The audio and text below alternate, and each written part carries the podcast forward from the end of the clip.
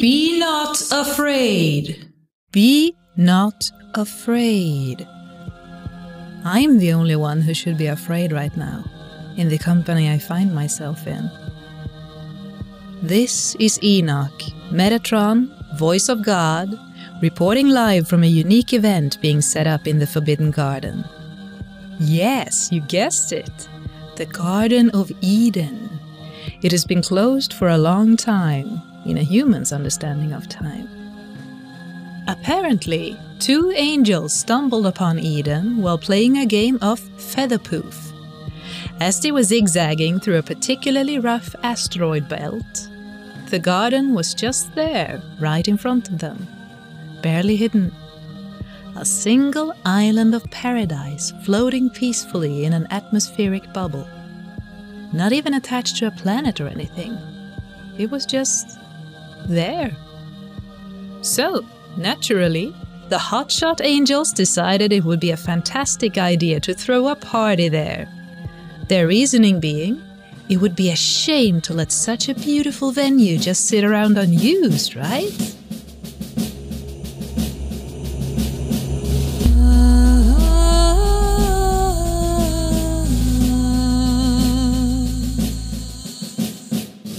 So here I am, reporting live from the actual Forbidden Garden.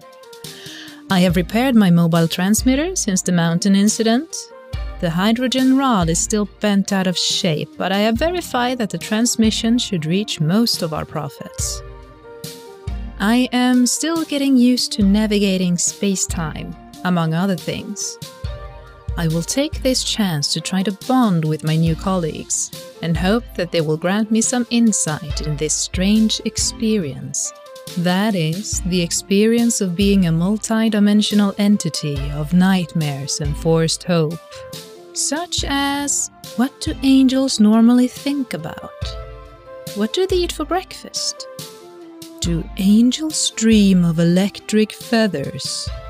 The party planning team is also here with me, rushing about and preparing everything for the big event. So, in the meantime, let's talk about what to expect. Not everyone will be participating, because not everyone will be able to find the location, since it has been moved from its earthly confines and hidden away in another plane, of course.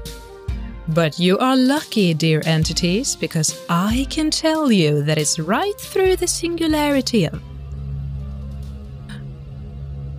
Excuse me a minute, observers and listeners. A seraph is flaming angrily at me, emitting rude frequencies and trying to blind me with his light. Uh, I'm so sorry, dear colleague, Angel, I forgot your name. Ben? Really? Your name is Ben? There are so many angels, and you all greet me by declaring, Be not afraid. After that, my senses are kind of still ringing, so your names are usually lost to me.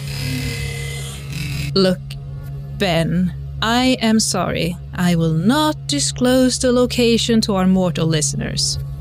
Not that they can reach it, but okay.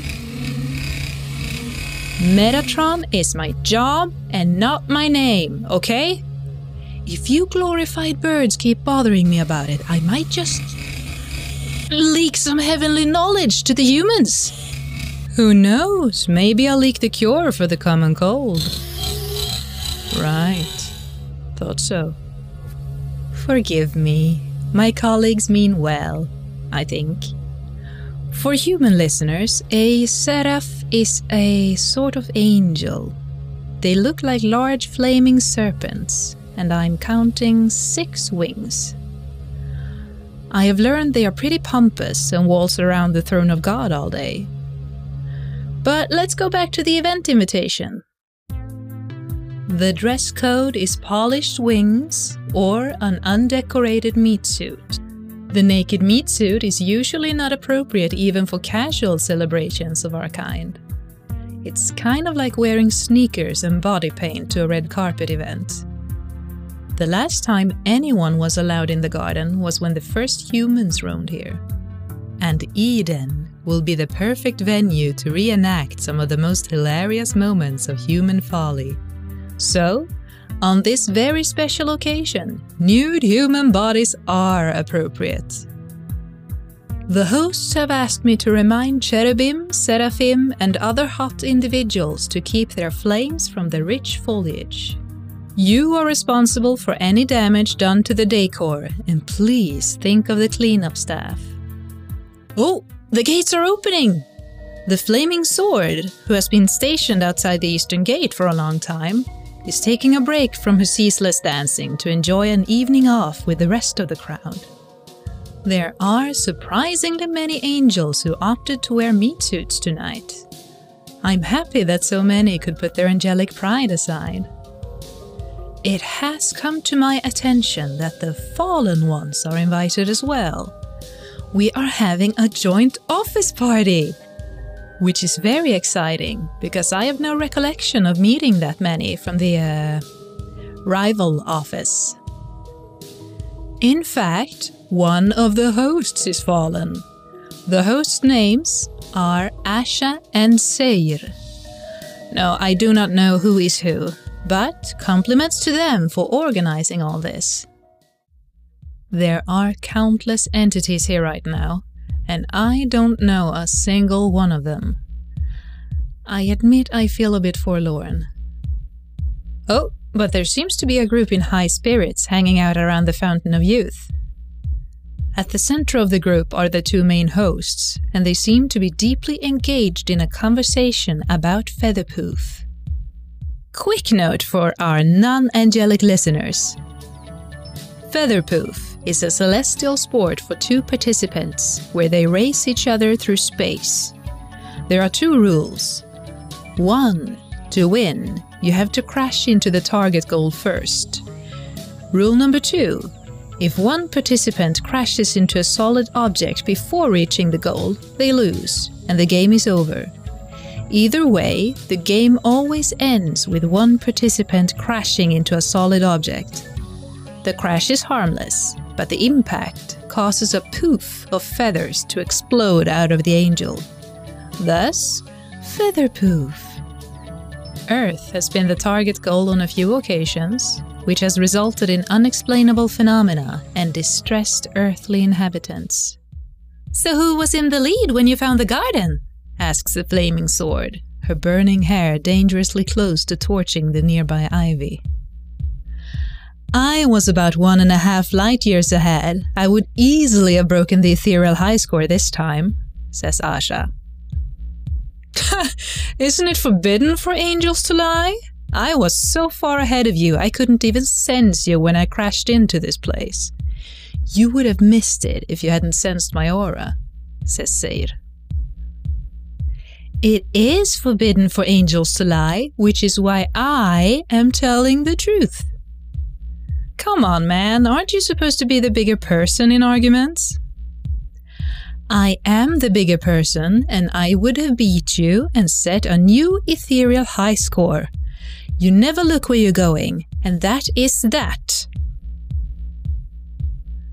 The entities are killing the party spirit here, so I will distance myself from them. I notice another somber looking entity standing beside the pair.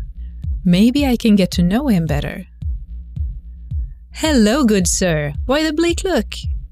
Oh, I'm sorry. I did not mean to look aloof. It didn't used to be like that, you know. The entity points to the arguing pair.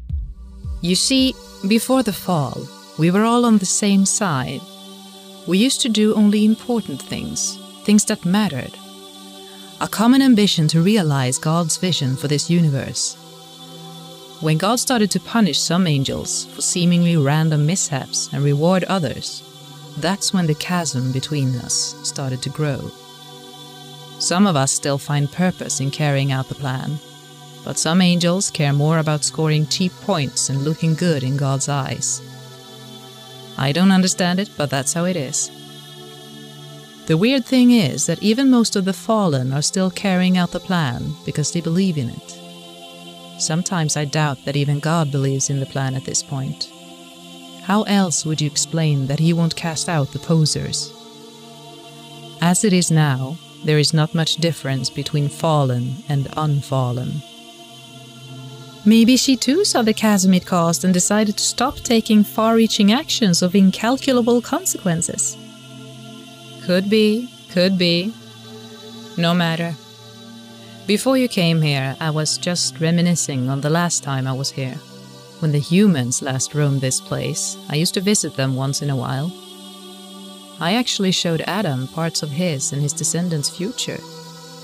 It was an attempt to show him that even though he had lost his immortality and could not stay here anymore, a lot of good was still to come of it. It all depends on perspective. The bad defines the good. It was nice and enlightening to talk with you. What's your name? Raphael. You're the Metatron, right? Enoch, please. I would like to chat more with you, but I am also dying to try the delicacies at the staring table. Have a good one! Jeez, Prophet, that guy was talking about some heavy stuff that I am not inclined to endure at the moment. I'm here to have fun. I'm going to try the food at the staring table now.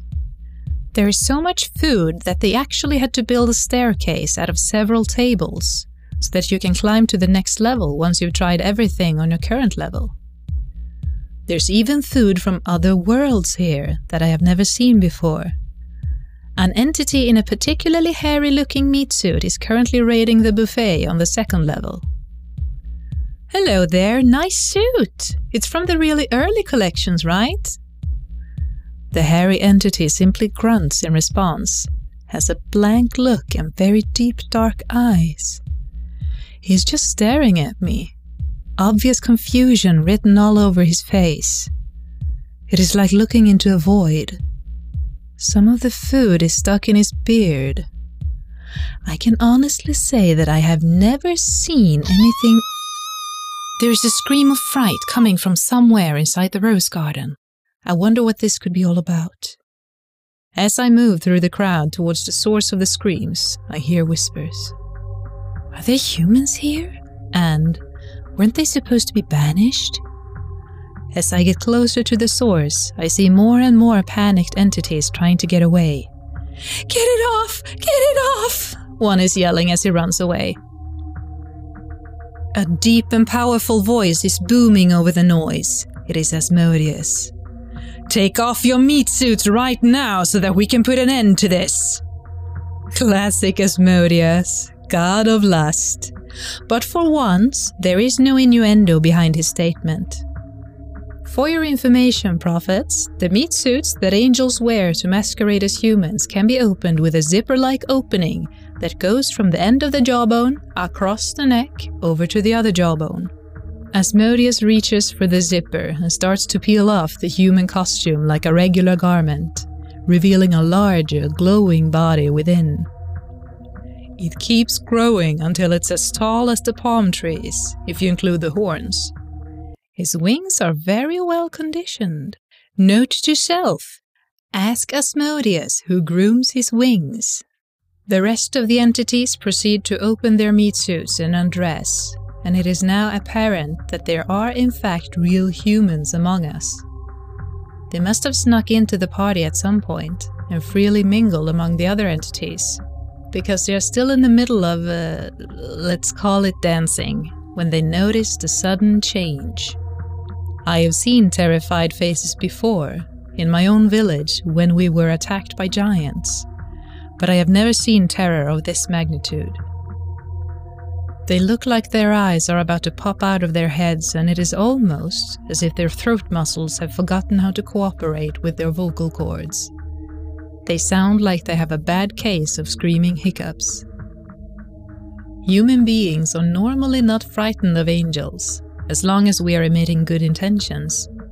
If that fails, one can always tell them to stop being afraid.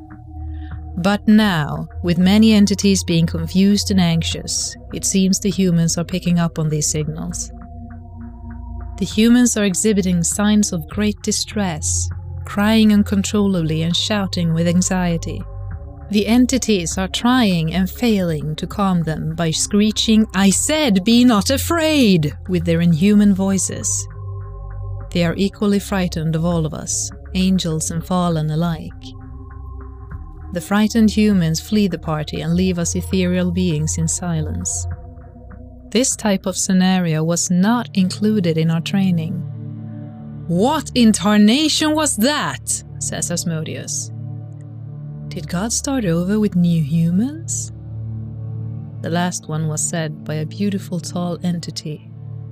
I do not know his name, but I have met him before. Why would she do that? says Seir, one of the party hosts.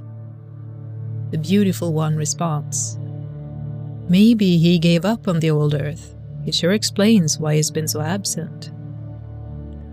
A familiar, panicky voice pipes up. It is Gabriel. God cannot find out about this, no matter what. If the humans tell on us, we'll just say they are lying. Listen to me, we have not been living it up in Eden. I say we kill them, says Asha, the second party host. Catch them first, and we will decide what to do with them later, Asmodeus thunders. Angels are excellent in warfare, especially the unfallen, who God taught even more secrets in order to defeat the fallen. They spread out and scare the humans seemingly on random occasions. Slowly, the humans start to find their way back to their group after having fled in various directions. It is obvious that this is coordinated by the angels, who are now herding the humans toward the bouncy castle like a collie herds her sheep. Once they are all inside, four of the angels start to pray, and a translucent force field appears in the opening of the bouncy castle. Now, what's the plan? Asha asks Asmodeus. This bouncy castle is conveniently located in an easily flooded valley. What do you think? But maybe we should talk to them first and try to calm them. They seem to have settled down now that they have bounced off some energy in the castle. Gabriel sighs.